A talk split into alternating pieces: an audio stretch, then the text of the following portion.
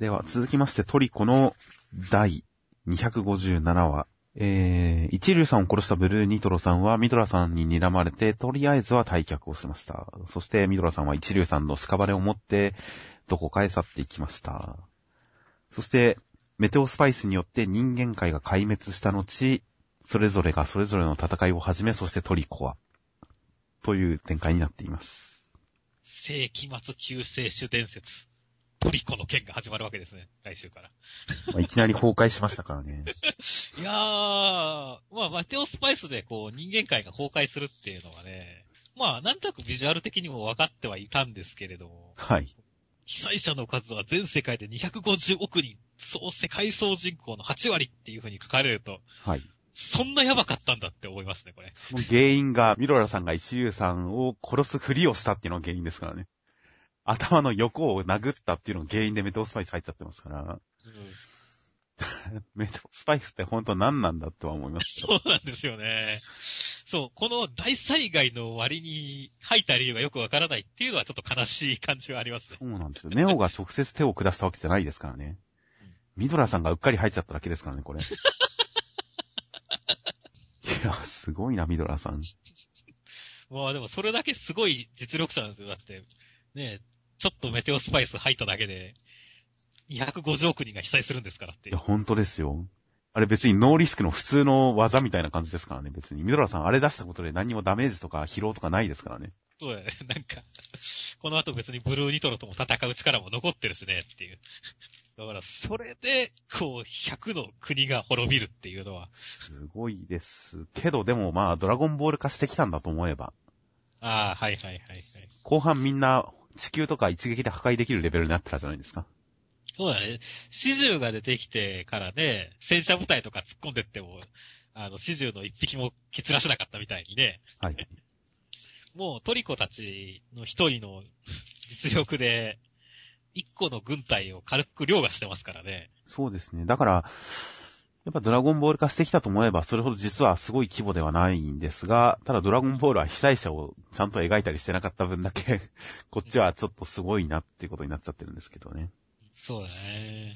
そしてとりあえず来週は泣きながら寝ていたトリコが何かしているらしいと。まあでも立ち上がれトリコやって言ってる声だからまだ何もしてないんじゃないですかね。まあ準備段階なのかもしれないですね。まあだからこそ、こう、世紀末救世主伝説トリコの件が来週からスタートするわけですよ。荒廃した世界を旅して、はいはいはい。ユリアイコール小松を探す旅に出てるわけですよ。そうですね、小松を探していて、そしてなんか、これは来年収穫するための種もみなんじゃーっていうおじいちゃんとかが襲われてるのを助けてくれるんでしょうね、トリコはきっと。いや、もう、来週は本当モヒカン バギーに乗ったモヒカンが出てくることを僕はすごい期待してますよ。いや、そうですみんな飢えてますから。食い物を水をよこせっていう、そういう荒くれ者どもに種もみを奪われそうなおじいちゃんを助ける展開は絶対あると思いますよ。でも、ここに来て本当にトリコが 今までの設定を全部覆しちゃいましたからね。はいはいはい。この IGO 美食会っていう流れも。そうですね、対立、この対立ももうちょっと小規模化というか、ほんの世界の一部になっちゃいましたし。そして人間界は壊滅しちゃいましたし。ほんとグルメ時代が終わってしまったので、今までのトリコのね、設定は全部新しく再生されての新シリーズみたいなもんですからね。ちょっとびっくりというか、どこに行くんだろうっていう感じはありますねっていう。まあ、グルメ界編に続く流れなのかもしれないですけどね。人間界はこの状態で人間界を救うためにグルメ界へ旅立ていっていうなんか、期限付きで、エアー、食材エアーが出てくる日食までの期限付きでグルメ界を旅する展開に入っていくのかもしれませんしね。そうだね。まあ、残りの四天王がどうなったかっていうのも気になるしね。はいはいはい。まあ、旅の中でまた強くなって再開していくんじゃないですか。うん。ピンチになると助けにやってきたりとか。そうココさんはどうなったのかとかね。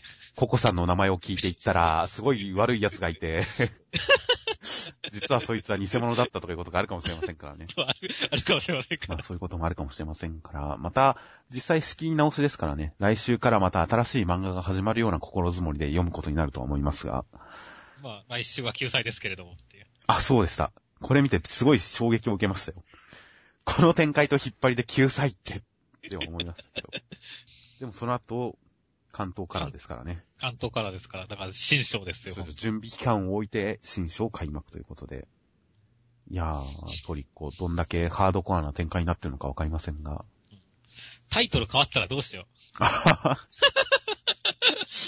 ありそうですね。楽しみですね、それはそれで。トリコの後に何かついてるかもしれませんね。うん、じゃあトリコが第何十何区になってるのか。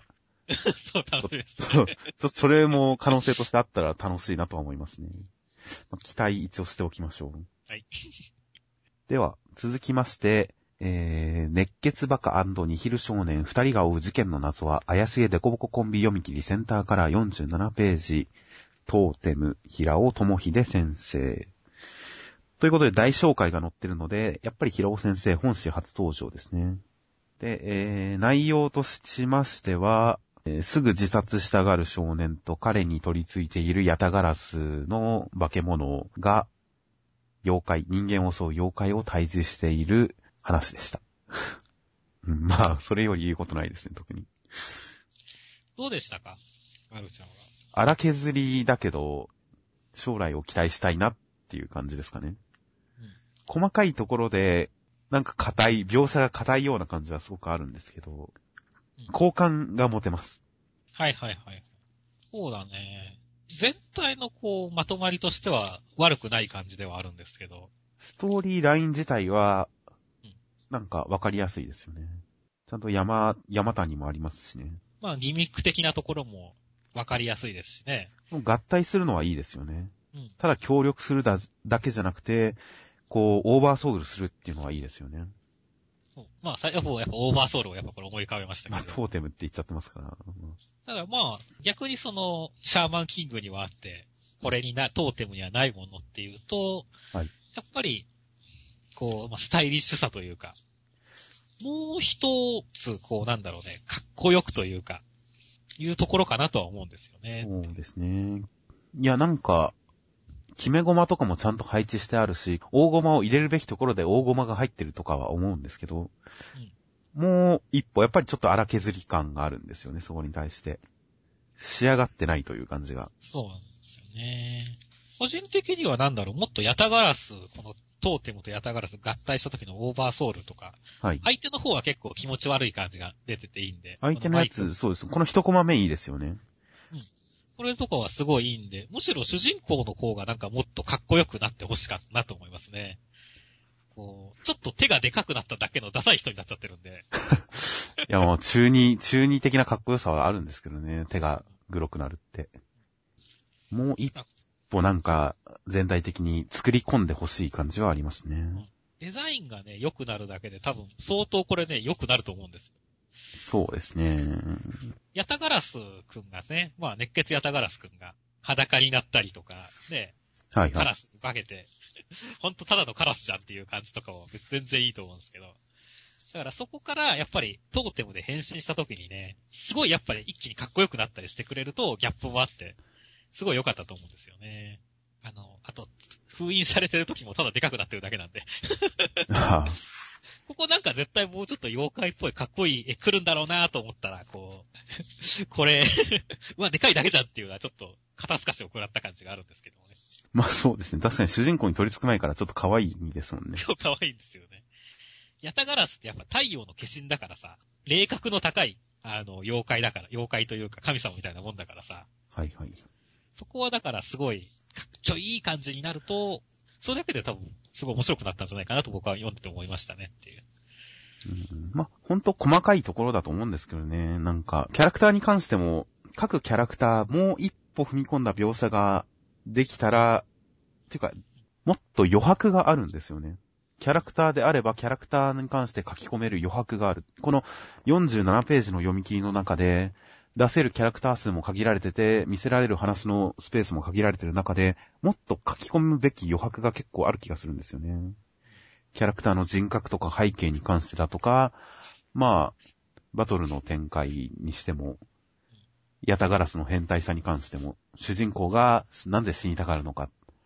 まあ、退屈だから死にたがるっていうのはそれはそれでいい気はしますけど、もっと書き込む、もっと細かいところまで作り作り込む感じで、ちょっと成長していったらよりいいんじゃないかなと思ったりするんですよね。まあでも、全体的に好印象は持てましたんで。うん。あと、それほどバトル漫画に無理がある感じもしないので、まあ、このまままっすぐ成長していってほしいなと思いますけどね。方向性は別に間違ってないと思うんで、このままね、ま、っすぐ成長していければいいと思いますね、僕も。いや、また次の作品が楽しみですよ。次の読み切りが。数こなしていくことが大事ですからね、こういうのは。そうですね。連載化が楽しみっていうのはさすがに言いませんけど、まあ、また読み切りが、この人の読み切りが読みたいなとは思いましたね。はい、思います。では続きまして、ナルトの第654話。オビトさんはナルトの差し出した手を一旦は跳ねのけますが、過去の自分とかに悟されたりして結局ナルトに手を引かれ、そして、えー、忍び一同に引っ張られて、オビトさんから、えー美獣たちも出てきました。オビトさんは負けて倒れて、月を見上げたりしながら、リンちゃんのことを思い出すのでした。なんかついに株が抜けましたね。いや、ずるっと抜けましたね。ずっと抜けましたね。なめんなってばよ、ズボッ、ということで。いやー、なんかね、抜けたところに美獣が出てくるっていうのは当然なんですけど、なんかちょっと、お、出てきたっていう感じは、ちょっと面白かったですね。こう、鍋くじとかいろいろね、そうですね。猿とか、一同勢揃いという。バタバタバタバタ。ちょっと面白かったですね、ここ。あとまあ今回、みんな忍び一同で引っ張ってるシーンでうん、サスケくんは出てないんですよね。出てないですね。ここでサスケが出ないのは、サスケは、この後さらに、この美女を抜き出した後さらに、個人的に何かやり、やらかす考えを持ってるのかなと思ったりもするんですけどね。可能性はありますね。オビトさんが抜かれちゃって、完全負けモードですけど、ここで終わることはないわけじゃないですか。オビトさんがというか物語がここで、はい、決着です終わりでっていうことはないわけじゃないですか。まあそのはずですね。まだまだらさんがいますし、はい。さっき言った通り、サスケくんの別に横やりも考えられない展開ではないので、はいはい、そうですよ。この後美獣をもしかしたらサスケくんが横取りするかもしれないと思いつつ読んでましたよ、僕は。いや、あると思います。そこはちょんとだから、さあ、次は誰が横やり入れてくるんだっていう楽しみはありますよ。まあ今週内容的にはとりあえずオビトさんがひたすら迷いに迷って、結局ナルトに引っ張られるという話で。いや、ほんとオビトさん。オビトさん、めめしたここに極まれりっていう感じでしたけども。いや、本当ですね。いやー、ナルト君を拒否して破滅の道へ突き進むのかと思いきや、自分の中の自分に悟されて、心がわっちゃいますからね。そうだね。自分の中の状態は自分の中のリンちゃんというか、ほんとリンちゃんさえいれば何とでもなるんですね。リンちゃんは江戸転生で蘇らないんですかね。そうだね。なんか、ここまでリンちゃんに固執してると、本当江戸転生したリンちゃんに一言言われたら、そうですさんはそれだけ、蘇って、もうやめてって言ったらやめちゃいそうでしたからね、もうこんな。うんもしかしたらこの後、リンちゃん、江戸転生展開も来週以降あるのかもしれませんが。ただ、まあ、それよりもまず、かかし先生がね、あ、そういえばそうでした。あの、オビトさんに関しては締めなきゃいけないんで、確かに、かがし先生、今回綱引きもサボってますからね。そうそうそう、腹塗ってる場じゃねえぞ、こらっていう。早く出てこい。そうです。オビトさんに関してちょっとかがし先生に蹴りをつけてもらわないと収まらないんで、そう、収まらないんで。かかし先生、綱引きサボった分ちょっと頑張ってほしいですね、早く。うん。そう、早くしないとね、和田さんとかが乱入してきて。そうですよ、早くしないと話が終わっちゃいますよ。そうそうそう。だから来週は本当話が終わる前にかかし先生を。かかし先生がなんかこの事態の最後の一手を打つのかと思いきや、あらかた終わっちゃいましたからね。いや、引き抜いちゃいましたからもっね。と終わる前の段階でかかし先生関わってくるのかなと思ってたんですけどね、僕は。いや、全然終わった後でしたから、来るとしても。まあ、遅れてきた分だけの働きをしてほしいですね、かがし先生には。では続きまして、えー先週救済してたことに一切気づきませんでした。ベルゼバブの 第227話。はい。いや、本当 先週全く、だって気づきました、救済。今週ベルゼバブねえなって思いました？うーごめんなさい。ちょっと忘れてました。まあ、そんな、そ空気のようにそこにある、それがベルゼバブの良さですから。えーで、ベルゼバブ内容的には、アメリカのヤンキーを蹴り飛ばし、そそしてベルボーはうんこをし、そしてそこでソロモン商会の名前を出したら、その町を支配している悪徳企業がソロモン商会だった。どうなる？という展開になっています。もう、軽くわけはわかんないですが。いやー、本当になんだろうね。このアメリカ編は本当にわけがわかんない感じに。違う話になってますもんね。うんソロモン商会がアメリカの田舎町を支配してるらしいんですが、何の話っていう。まあ、うん、何の話なんでしょうね。ますますソロモン紹介がわけわかんなくなってきて。基本的にベルゼバブが、こう、取ってつけたようなというか、その場で思いついたような展開をしてて面白いのは基本コメディ本面に関してなんで、ちゃんとしたコメディを来週以降もやってくれるのも期待はしてるんですけど。うん。大きなストーリーがね、どこに行くんだろうっていうのは、不安の方が多いですね。このまま真面目なストーリー展開されたらついていけない可能性はちょっとありますね。まあでもまあ、一応コーリーという、もみあげのすごい男が、なんか本当なんでしょうね。これ、現代の話でよかったんですよね。確かになんか一昔前のアメリカ映画になってるよね。一昔っていうか、三昔ぐらい前のイメージで書いてますよね、多分。そういう、なんか、昔の、昔風アメリカ人っていうイメージで、田村先生は書いてるんだと思いますけど、このキャラを。うん、ちょギャグをやってほしいですね、このキャラで。こいつと真面目に戦い始めたら僕はどうしていいかわからなくなりそうなんで。さっさと、ね、別にこんな紆余曲折はいらないから、さっさとベルボーの母親のとこ行ってくれよって思いますからね。ここから何か、なんかすごい素晴らしいストーリー、感動的なストーリーで、ベルボーの母親に繋がるのかもしれませんけれど。まあでもそれでもまあ、うんこ漏れちゃうよネタはちょっと良かったですよ。そうですね。今回の話はだから何が、なんか、い街がどうとか、ソロモン紹介がどうとかいうよりも、やっぱうんこの話でしたね。うん。こうね、ちゃんとこう、丘が一個一個蹴ってって上に上がるっていうね。そうですね。これどこに行くんでしょうね。浮いてるようにしか見えないんですけど。この、すごいシュールな絵が一個挟まるっていうのは、そうです面白かったし。めり込むところがないから。で、その後にトイトイレにトライっていう。ただ、このコマの後にラザニアが出てこられると、おまるに見えなくもないですね。確かに。そうそうそう。あれっていう、なんかちょっと別のものに見えてしまいますよねっていう。なるほど。その視点はなかったですよ。うんこれもちょっと田村さん狙ってやってるんでしょうかねって思いながら見てましたけれども。いやいやいや、ラザニア美味しそうですよ。美味しそう。ということで、来週はソロモン紹介のなんか、工場的な何かを潰しに行くか何かわかりませんが、まあ、感動的な、この子たちの、この一家の母親を助けに行く話でもありますから、感動的な展開になるんじゃないかと思います。いやー、なってほしいですね。では続きまして、ソウルキャッチャーズの第26話。この企画、4校合同、天来ウィンドフェスに出た4校による合同のバンドの即興演奏で上根の指揮のもと演奏をしますが、そこで、えー、時坂くんの演奏よりもそれを、えー、上回るというか、それを薄くするような、どこからともなく奏でられる自然の音、天来を醸し出すダン君の演奏によって、もう一度は、ダン君の音にみんな飲まれるような状態になっていきます。そしてダン君はさらに循環呼吸といった高等なテクニックを知らずにやったりしてすごいということで、時坂君はもうビビります。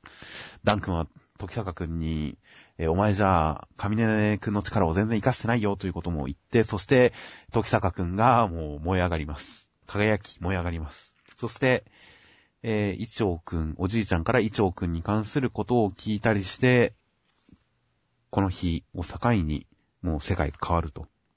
世界が上根くんに気づいたということで、次の日の高校になりました。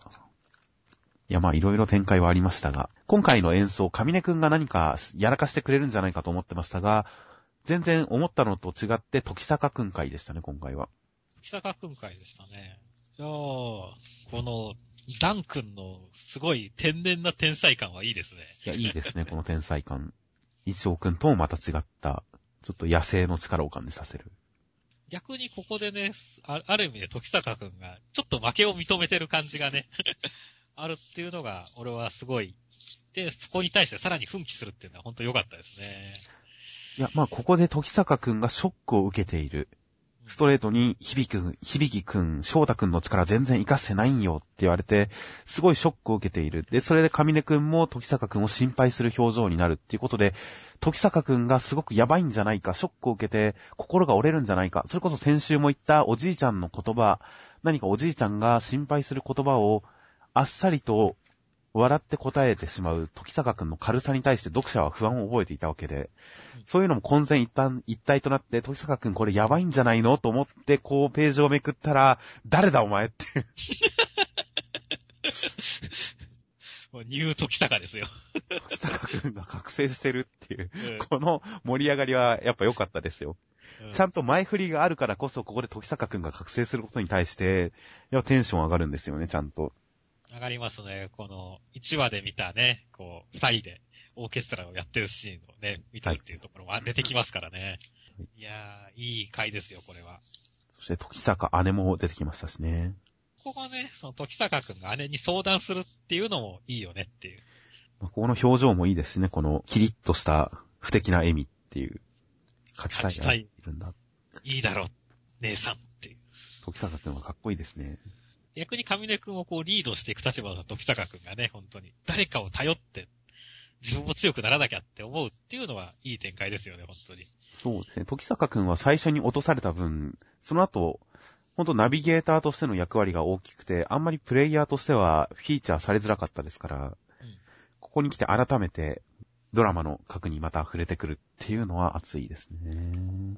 そして先生は本当だんだんもう立場がよくわかんなくなってきたんですけど。いやーでも、この振り方は面白いと思います。いいと思います。この今日で世界がガラッと変わったな。なんだろうね、この 預言者みたいなことを言い出してるって先生なんかどんどん立場が噛みかかってきてますよ、確かに。いやー、すごいね。なんか、運命の女神とかそういう ノリになってきたよね。本当ですよね、確かに。本当に、ボールキャッチャーのどこに行くのかわからないよね。まあほんとファンタジーバトルものみたいな感じでやってはいますからね。うん、なんか主人公に託戦を与える女神様ポジションなのかもしれないです、本当に先生は。そして、こう、まあ、結構これでね、この、まあ一回前半戦で終わっていたね、この各パートリーダーに認められていくっていう展開も。そうですね、続きがあるみたいで。でしかも、やっぱ、ある程度ここにこう、一億、竹風とか目標ができたことによってね、あの、またさらにここからなっていく人も、また2番戦時とかじゃなくて、また1個目標が増えた分だけね、楽しみも増えてるしねっていう。はいはい。いやだから、すごい、いい構成ですよ、ソウルキャッチャーズは。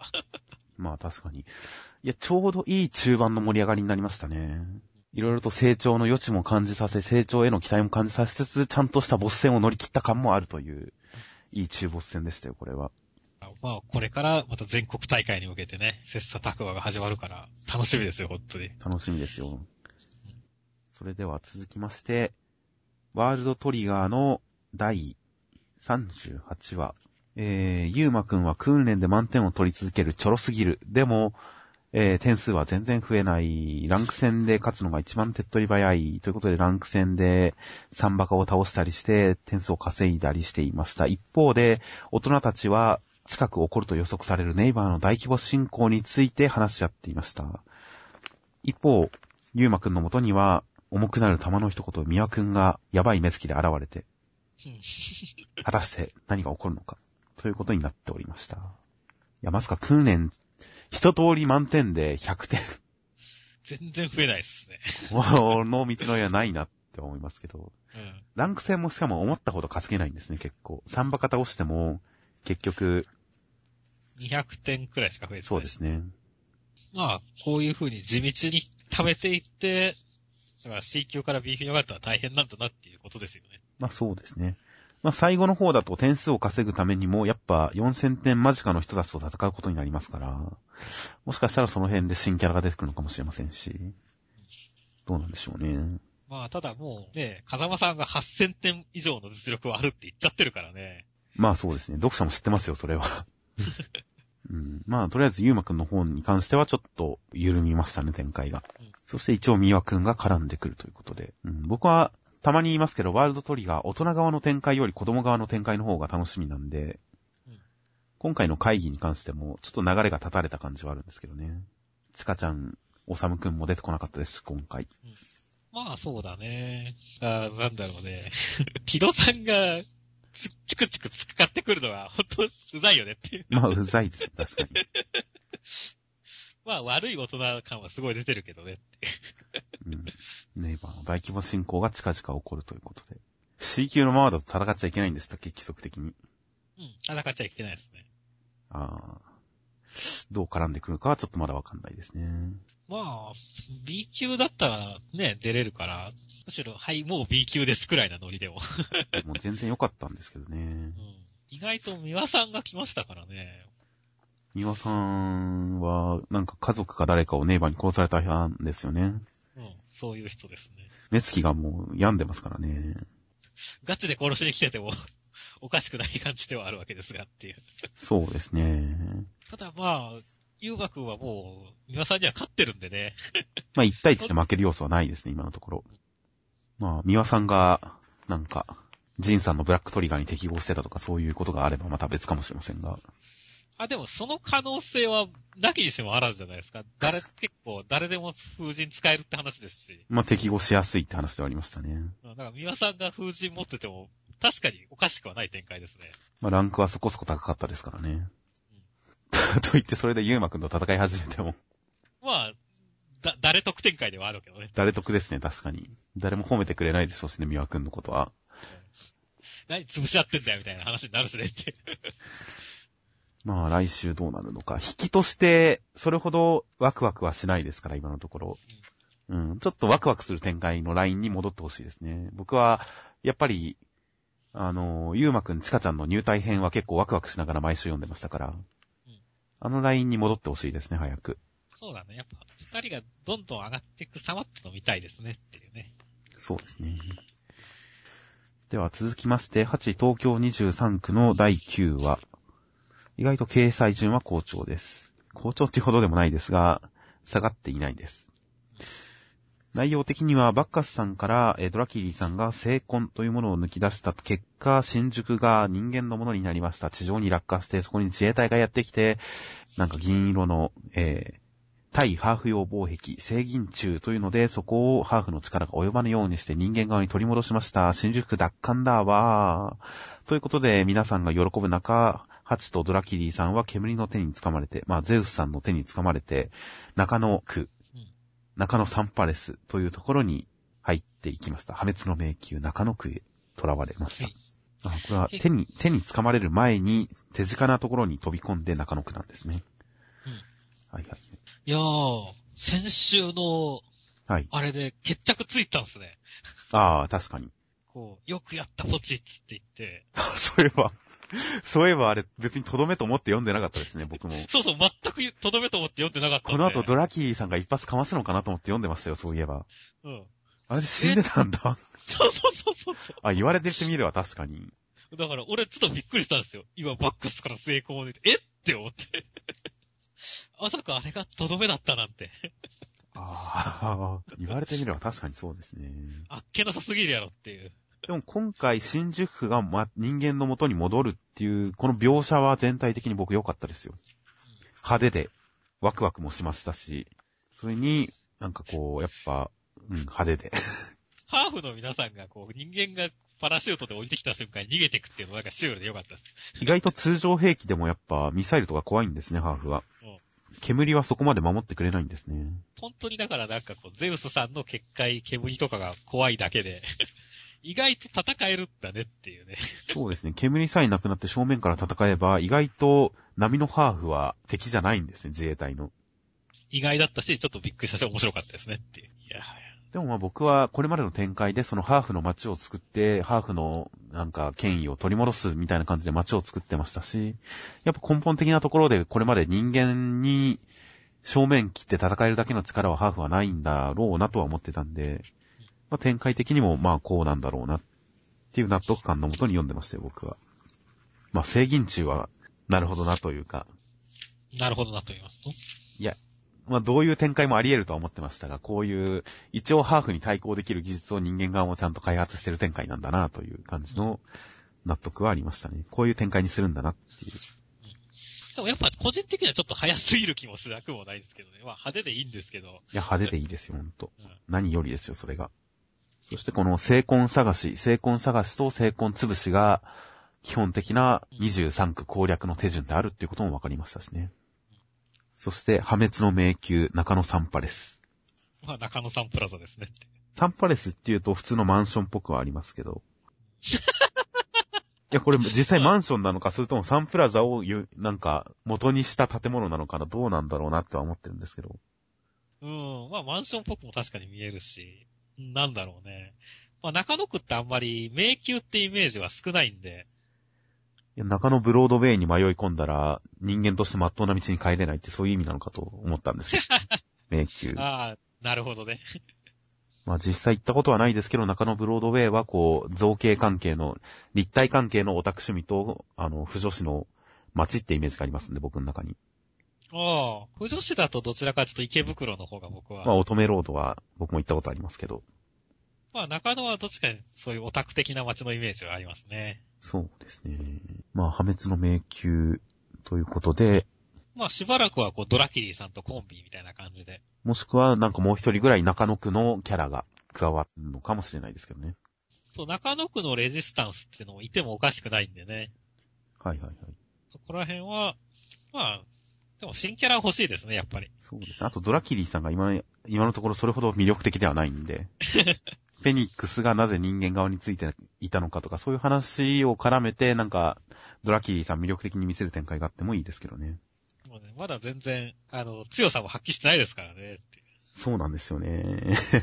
うん活躍らしい活躍と言い切るほどには活躍してないですから、ドラキリーさん、ドラキリーさんと二人きりっていう状況に対してあんまり実はワクワクはしないんですからね。まだ、謎の袖の長い女の子と組んでた方がワクワクしそうな雰囲気が。確かに。それはありますね。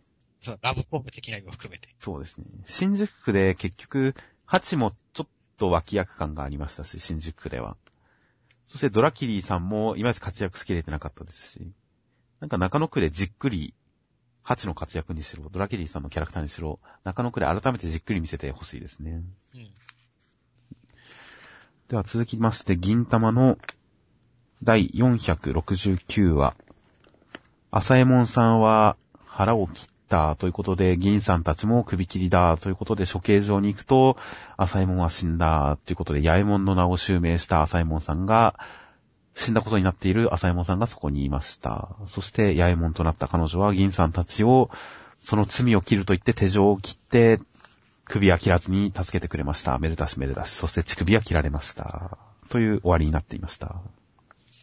いやはや、まあ、死神編の終わりとしては、まあ、美しい終わり方でしたね。まあそうですね。綺麗に終わりましたね。ちゃんと乳首にもつなげましたし。うん。最後の煽り文。明けない夜も落とした乳首もない。ない。ないんだっていう。まあまとめの回でしたね。うんうん、なかなか語りづらいですね。いや、あの、終わりの回としてはね、すっごいよくできてるというか、ちゃんとしてるんですよ。いやまあ、まあなんかこう、ベタな終わらせ方ですけどね。だただ逆に言うとギャグもすごい少ないですし、はいはい。確かに語りづらい。まあこんなにみんな死んだことになった、死んだことになったで、本当に大丈夫なのか、そんなに簡単に死んだことになっちゃって大丈夫なのかってはちょっと思いましたけど、どうなんですかね。戸籍上、戸籍上どうなってるのみたいなことをちょっと思っちゃいますけど、まあ、その辺はきっとまたそれで一本ギャグができますよって言って。まあやることもできますしね、うん。戸籍上死んでるっていう。まあでも葬式会とかもやってるからな。まあ確かに。もう別に、なんでしょう、あそこのよろずや付近の歌舞伎町に住んでる人たちはもう別にもう何回も死んだ人たちですから、まあ、もういいんじゃないですかね。来週またソース機会かもしれませんしね、3人 ちょっと前もやったでしょっていう。ていう天丼かもしれないですしね。うんまあ、まとめで。うん、まあ、2分くらいで終わりますか。いや、でもこれ、八重門さんはでもね、この後ね、どうなんすかね。やっぱり、この、銀さんを絡む女のやつに絡んでくるんですかね。まあ、メンツに入ってもおかしくないですよね。首切りキャラとして。何かといえば、乳首を切るキャラとして。そうそう。ねえ、あの、まあ、銀さんハーレムとまでは言わない言わないけども。いっぱいいるからね、周りに。もういっぱいいますからね。まあ、一応処刑人ではありますけど、女性、ヒロインとしての属性で何か特徴があるかっていうと、浅右衛門さん、現八右衛門さん、そんなにヒロインとしての特徴付けはないんですよね。そうだね。口調だとか、なんかヒロイン的な属性、ロボットだとか、そういうヒロイン的な属性で言えば、処刑人っていうだけだとちょっと弱いんで、あんまり現状だとそんな、なんかヒロインとして立ってる感じはしないんですよね。仮面もなくなっちゃったしね。そう、まあだから、逆に言うと周りのこう、さっちゃんとかにいじられたりして、また魅力が出てくるかもしれないけどね。まあヒロインに参加するんであればやっぱり何か個性を立てるような何かが必要になってきますからね。処刑人っていう属性がやっぱ性格にまで絡んできてないんですよね、まだ。性癖と言いますか。はっきりした性癖がないんですよね、今のところ。まあまあ、銀玉では性癖大事ですからね。うんだからまあ、コメディで出すんであればもう一練りが必要なんじゃないかなとは思いますが。まあ、ひとまず長編終わりということで、またくだらない話に戻ることが楽しみですね。そうですね。くだらない話で、わ 戻っと、戻って笑わせてほしいですね。来週また。そうですね。